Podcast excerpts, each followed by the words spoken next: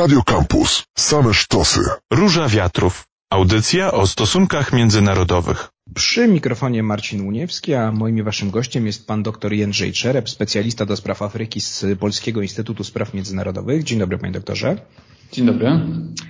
Od 15 kwietnia w Sudanie trwają walki będące następstwem próby puczu przeprowadzonej przez jedną grupę wojskowych przeciwko drugiej grupie wojskowych, a mówiąc trochę ściślej, z jednej strony mamy dowódcę armii, współorganizatora puczy z 2019 i 2021 roku, no i de facto przywódcę kraju, czyli generała mm, Abdela Fataha Burhana, a z drugiej strony mamy Mahmeda Dagalo, czyli dowódcę milicji nazwanej, tak, tak zwana milicja, e, siły szybkiego wsparcia.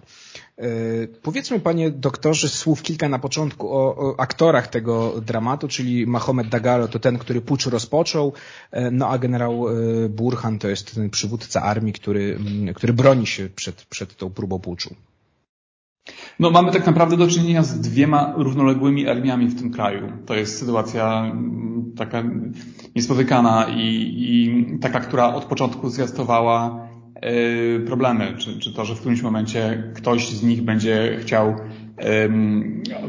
no, objąć przywództwo i, i pokonać, yy, pokonać drugiego. E, oni byli razem przez długi czas, właściwie od czterech lat, kiedy obalono dyktatora tego kraju, Omara al-Bashira ci dwaj przywódcy wojskowi współrządzili. Dwa lata temu obalili demokratyczny, no, taki rząd przejściowy, który miał prowadzić do, do, do demokratycznych przemian e, i rządzili już jako junta, jako puczyści. Natomiast teraz rzucili się sobie do gardeł po to, żeby jeden z nich mógł e, objąć prymat. Natomiast nie jest to oczywiście żadna walka to jest tylko i wyłącznie walka o władzę, nie ma tutaj, nie, nie stoi za tym żaden, żadna wizja, żaden program, czy żadno, żadne szerokie poparcie ze strony, ze strony Sudańczyków. Generał Daglo miał, e, miał być, był tym, który, czyli przywódca e, tych sił szybkiego wsparcia, mhm. tych bojówek, zaczął swoją karierę jako komendant w czasie wojny w Darfurze, czyli taki przywódca lokalnych oddziałów działających na rzecz rządu po to, żeby tłumić powstania lokalnej afrykańskiej ludności no, poddawanej presji ze strony, ze strony rządu e, arabskiego. Czyli taka, taka bojówka paląca wioski i, i, i niszcząca, e, niszcząca miejsca zamieszkania e, nieprzychylnej władzom ludności. On wtedy wypłynął jako sprawny komendant. Potem został takim przybocznym, przybocznym e, dyktatora Omara al-Bashira, który uważał, że to jest jego człowiek, jego niemalże syn, e, ulubieniec, który będzie jego obrońcą i który pozwoli mu utrzymać się przy władzy. Stało się dokładnie odwrotnie. Kiedy Dagalo stał się potężną postacią, to on pomógł obalić tegoż dyktatora, no i jego ambicje sięgnęły bardzo wysoko, chciał po prostu e, być człowiekiem numer jeden w kraju. Był już chyba prawdopodobnie najbogatszym człowiekiem w kraju, bo przejął kontrolę nad wydobyciem złota, czy wysyłał swoich bojowników jako najemników do wojny w Jemenie. To jest jego siły i ten człowiek to są ludzie z głębokiej prowincji, którzy, którzy w stolicy Hartumie czują się obco, którzy nie lubią i nienawidzą e, miejskich elit, którzy niszczą symbole życia miejskiego i no, przez, przez mieszkańców Hartumu traktowani są trochę jak jakaś szarańcza, która przy, przy, przyleciała z zewnątrz i e, ma tylko żądze zniszczenia w, w oczach. E, natomiast drugi generał Burhan, czyli przywódca armii tej takiej formalnej, Miał być tym takim człowiekiem przejściowym, takim, takim jeszcze w miarę. Bo rewolucja, kiedy, kiedy, kiedy rewolucja e, przeciwko Bashirowi w 19 roku e, polegało na tym, że milion osób, milion Sudańczyków wyszło naprzeciwko kwatery głównej wojska, koszar wojskowych i puszczało oko do wojskowych, żeby to wojskowi obalili e, dyktatora, ale w ostatecznym rachunku na, pomogli, pomogli przestawić kraj na tory transformacji demokratycznej. No i tym człowiekiem, który to zrobił, był właśnie generał Burhan, który spośród wojskowych wydawał się być takim człowiekiem w miarę w miarę. nie był ani znany jako, jako ideolog, jako, jako islamista, bo islamiści rządzili w mhm. tym kraju w ostatnich 30 latach. Wydawał się być taki, który nie ma za bardzo krwi na rękach i takim, który jest otwarty na, na zmiany. Ta ocena okazała się być bardzo na wyrost. Y, czas pokazał, że jemu zależało tylko i wyłącznie na tym, żeby konsolidować władzę, a z czasem, kiedy, kiedy nie miał, nie znalazł oparcia politycznego w cywilnych ruchach, to, to wydobył z niebytu tychże, tychże odsuniętych od władzy islamistów i w ostatnich miesiącach obsadzał ich obsadzał ich na, na, na wszelkich stanowiskach. Dzisiaj to oni, czyli ludzie starego reżimu, skompromitowanego, skompromitowanej dyktatury i islamiści są jego podporą i to oni najbardziej cieszą się i liczą na to, że zwycięstwo armii pozwoli im wrócić do władzy. Obaj panowie już tak tylko na zakończenie tej części dodam, wycierają sobie usta demokracją, y, prawda? Dagalo twierdzi, że on właśnie chce przywrócić rządy mm, cywilów, które Burhan y, obalił. No, Burhan oczywiście twierdzi, że y, on chroni tego momentu przejściowego i dąży do demokracji. No ale mm, rozumiem, panie doktorze, że tutaj, tak jak pan powiedział, to jest czysta walka o władzę i to, które siły zdominują sudańską scenę polityczną, czyli czy armia, ta taka państwowa, jak pan powiedział, czy, czy właśnie milicje. Tak, zgadza się. To, to są frazesy, które nic nie znaczą. E, no, bojówkarze, czyli te siły szybkiego wsparcia, e, bardziej niż armia zabiegały o PR i próbowały wynajmować zachodnie agencje, e, takie dbające o wizerunek, poprawiające wizerunek, więc to, to co widać w ich komunikacji jest wynikiem tego, że no, nie wiem, konta w mediach społecznościowych generała Daglo są prowadzone ze Zjednoczonych Emiratów Arabskich. On sam nie mówi w języku angielskim, nie mówi nawet w poprawnym arabskim, a, a są pisane takim językiem bardzo, że tak powiem, zaawansowanym angielskim, odwołując się do międzynarodowego prawa humanitarnego, które jest, jest w ogóle jakimś, jakimś kompletnym żartem w tym, w tym przypadku. E, więc to jest tylko PR. Natomiast faktycznie no, mamy tutaj, pamiętajmy przede wszystkim, że z perspektywy Sudańczyków, z perspektywy mieszkańców tego kraju, którzy bardzo chcieli zmian i bardzo chcieli otwarcia demokratycznego, którzy zabiegali o to z niesłychaną energią i wytrwałością od ostatnich czterech lat. To jest walka dwóch, dwóch złych, którzy stoją, są przeszkodą przed, przed, przed zmianami e, pożądanymi w tym kraju. I sami Sudańczycy byli między młotem a kowadłem, mając, mając dwóch silnych przeciwników. Więc z ich perspektywy, no taktycznie lepiej byłoby, gdyby był to jeden, a nie dwóch. I w ostatnich miesiącach politycznych rozmowach, które miały no, przywrócić jakąś tam formę rządów takich e, bardziej inkluzywnych, przejściowych, byli politycy partii cywilnych, które, które się skłaniały do tego, żeby się taktycznie, chwilowo zaprzyjaźnić bardziej właśnie z przywódcą bojówek, z generałem Dagalo, który, no, na którego plecach można by troszkę, że tak powiem, coś uzyskać, ale to, to są, jeśli takie manewry są, to one są wyłącznie doraźne, taktyczne. E, nikt nie ma żadnych złudzeń co do, co do charakteru, natury tych dwóch generałów. No, oni zresztą przez, przez pierwszy tydzień w ogóle nie odezwali się do, do, do mieszkańców Sudanu w żadnym, w żaden sposób. E, jakby abdykowali z jakichkolwiek pretensji do tego, żeby, żeby, żeby być przywódcami, zachowywali się wyłącznie jak wataszkowie, którzy, których interesuje tylko walka i, i zniszczenie, a nie to, co, jak w tej sytuacji mają się znaleźć mieszkańcy. Moim i waszym gościem, jeśli ktoś się dołączył do audycji dopiero, jest doktor Jędrzej Czerep, specjalista do spraw Afryki z Polskiego Instytutu Spraw Międzynarodowych, a my rozmawiamy o sytuacji w Sudanie. Kraj de facto na granicy wojny domowej. Zaczęło się wszystko 15 kwietnia, kiedy to milicja, tak zwane siły szybkiego wsparcia i jej dowódca Mohamed Dagalo no, próbowali przeprowadzić zamach stanu, obalić rządzącego Sudanem dowódcę armii sudańskiej generała Burhana. No, nie udało się Burhana obalić i teraz obie strony walczą. I właśnie y, moje pytanie, panie, panie doktorze, jak obecnie wygląda sytuacja na froncie, chociaż, chociaż tutaj trudno mówić o jakiejś jednej linii frontu. Mm, no bo tak, siłą właśnie Dagalo nie udało się szybko panować y, Hartumu, czyli stolicy kraju, nie udało się aresztować Burhana, armia pozostała wierna, posiłki zaczęły zmierzać w kierunku stolicy. Mm, jak teraz wygląda, y, wygląda ta sytuacja? No jest niby rozejm 72-godzinny, chociaż już nawet sekretarz generalny ONZ nie wiąże z nim wielkich nadziei. Mm, ale czy my w ogóle wiemy, jak wygląda sytuacja? Czy, czy po czyjej stronie jest przewaga, na przykład możemy to stwierdzić? Jest to bardzo trudne do, do oceny, bo jedna i druga strona stosują e, wojnę informacyjną, publikują jakieś oświadczenia y, mówiące o tym, że oto my tutaj wygrywamy albo kontrolujemy to czy tamto, które niewiele mają wspólnego z rzeczywistością, czy bardziej zaciemniają obraz niż go rozjaśniają. To zresztą jest wyjątek, bo wcześniej w jakichkolwiek sudańskich E, przesileniach politycznych pierwszą rzeczą, która się działa, było wyłączenie internetu i, i, i w ogóle blokada informacyjna. Tutaj jedni i drudzy próbują, próbują przepychać swoją narrację i, i zyskiwać poparcie dzięki temu, że są e, widoczni też w, w internecie. E, ale to powoduje wielki chaos informacyjny.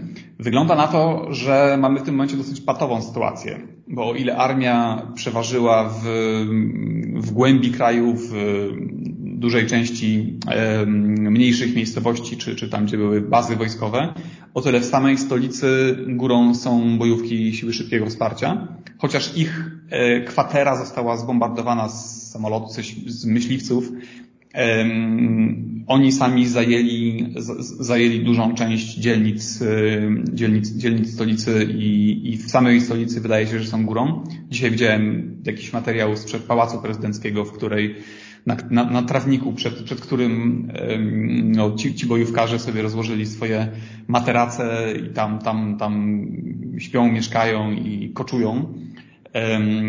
Oni też zajęli dużą część domów prywatnych w takich najlepszych centralnych dzielnicach, z których uciekają mieszkańcy, e, no bezceremonialnie ich stamtąd wyrzucając, czasem do nich strzelając e, i z samego miasta czynią sobie swoją, swoją taką bazę, czyli miejsce, z którego, z którego będą, będą prawdopodobnie później się bronić.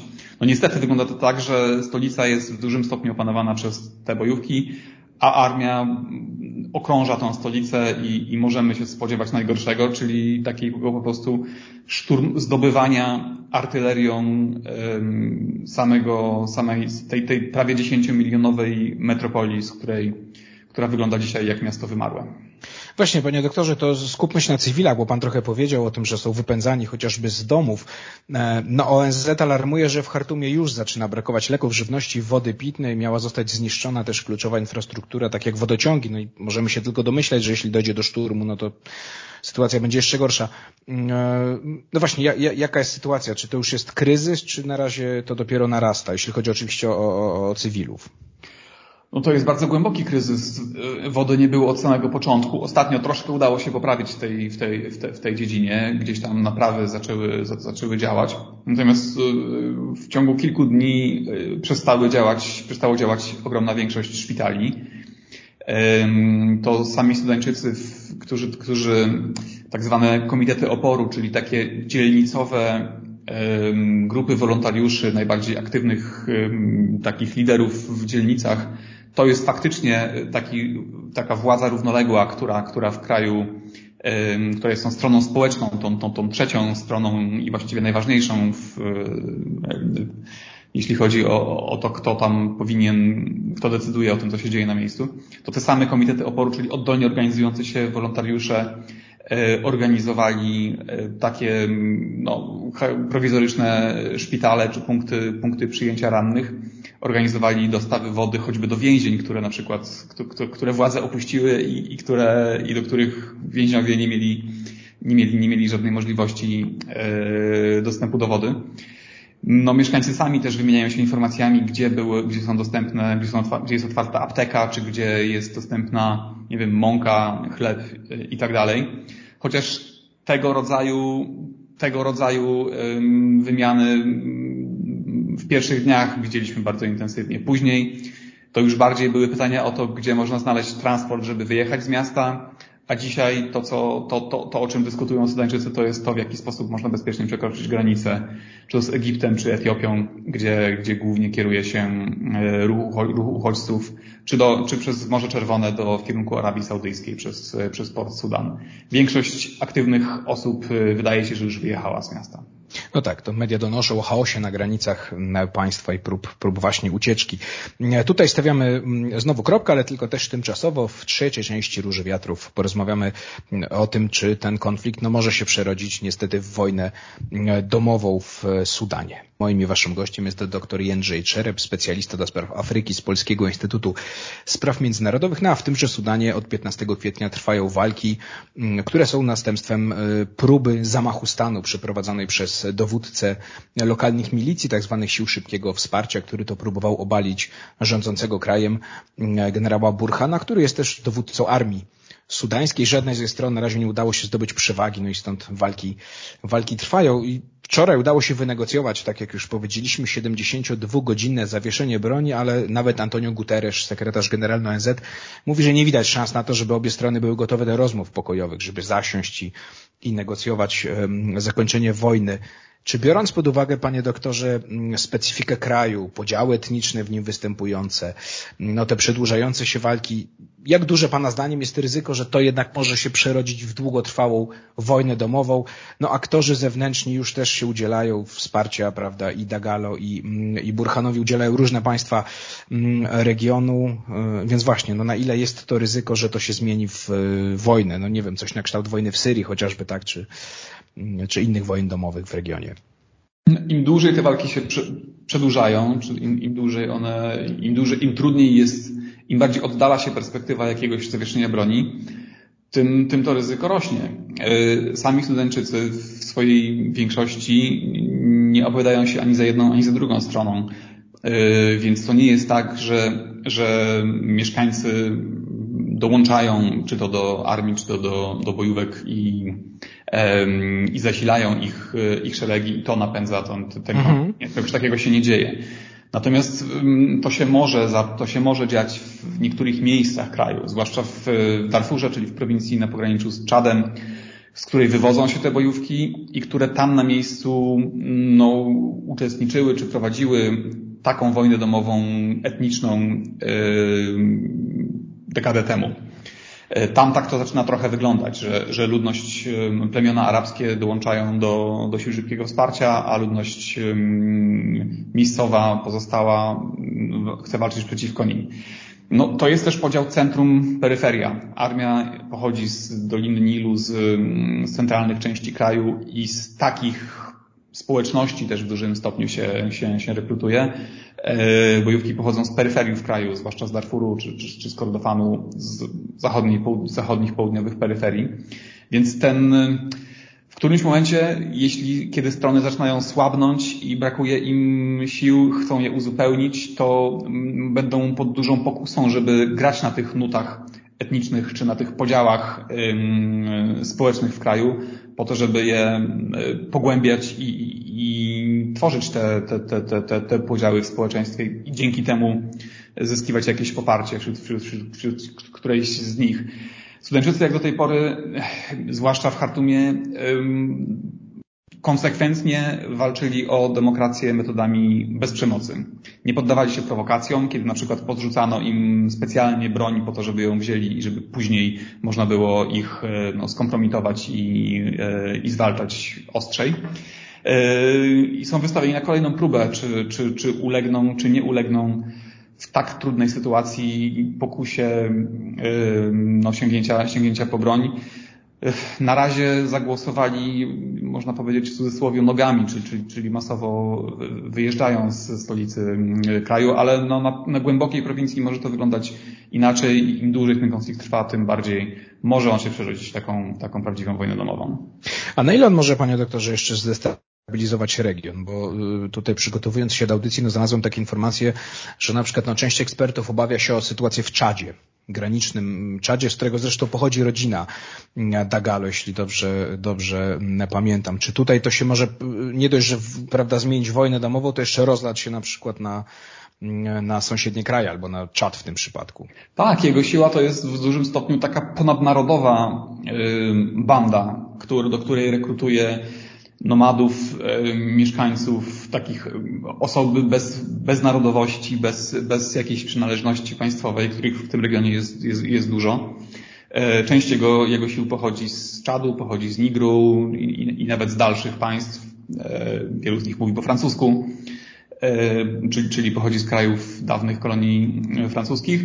On, jego, jego, on jest sam powiązany rodzinnie i z Czadem i, z, i jest aktywny w Republice Środkowoafrykańskiej, gdzie, gdzie też e, no, ma swoje wpływy i, i prowadzi swoją własną politykę, na przykład pomagając rosyjskim Wagnerowcom i, i, i władzom tego kraju bronić się przed rebeliami. Jest też, był też obecny w Libii. Zresztą w Libii w ostatnich tygodniach było, no, były przygotowania do tego, żeby z Libii do Sudanu wrócili dawni partyzanci sudańscy, którzy, którzy tam się stronili, tam przenieśli i uczestniczyli w wojnie libijskiej, głównie po stronie generała Haftara w ostatnich latach. Teraz y, rośnie ryzyko, że, że, że, że oni mogą zacząć, zacząć choćby walczyć między sobą y, w samej Libii. Więc to są wszystko naczynia połączone. Granice tutaj są bardzo płynne i bardzo, mm, y, bardzo umowne. Cały region jest w tym momencie zagrożony głęboką destabilizacją, co, co, co jest tym, tym, tym większym paradoksem, że świat w dużym stopniu odpuścił sobie Sudan i, nie powstrzymał e, erupcji tego konfliktu, kiedy jeszcze można było to zrobić, po prostu nie przykładając do niego zbyt dużej wagi, czego konsekwencje mogą być bardzo poważne. Doktor Jędrzej Czerep, specjalista do spraw Afryki z Polskiego Instytutu Spraw Międzynarodowych, był moim i waszym gościem o Sudanie. No i niestety mało optymistycznej perspektywie mm, dla tego kraju rozmawialiśmy. Panie doktorze, bardzo dziękuję za rozmowę. Dziękuję również. To była Róża Wiatrów, ja się nazywam Marcin Uniewski, a my się słyszymy wyjątkowo nie za tydzień, tylko za dwa tygodnie, no bo za tydzień majówka, więc y, krótkie, krótki urlop dla Róży Wiatrów, ale za dwa tygodnie już na antenie Radia Campus się słyszymy. Radio Campus. Same sztosy.